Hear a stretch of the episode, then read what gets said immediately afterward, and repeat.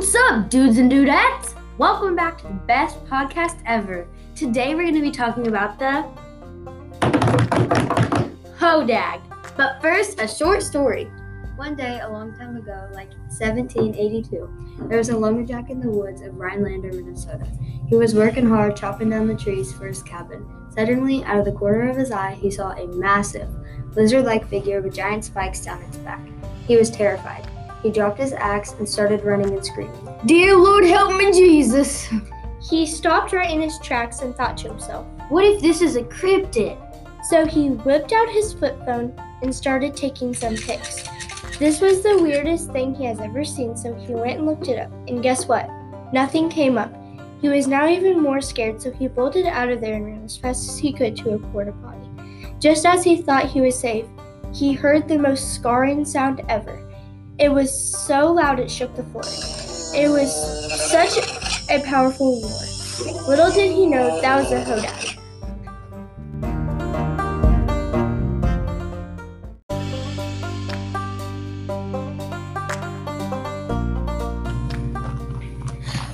A few years later.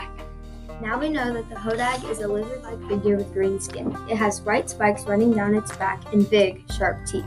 The Hodag is very long but has short legs. The Hodag has very sharp claws and it has green eyes. According to Eugene Shepard, Hodags eat mud turtles and water snakes. The article says that they eat oxen and white bulldogs too, but only on Sundays. You would think for an animal that big, it wouldn't care what day of the week it is. But that's what Eugene claims. Rumor has it that the Hodag will snatch fish directly off anglers' lines. There are no proven things stating that there are more than one Hodag. I am sure that some people have seen more than one Hodag, but there's nothing proven.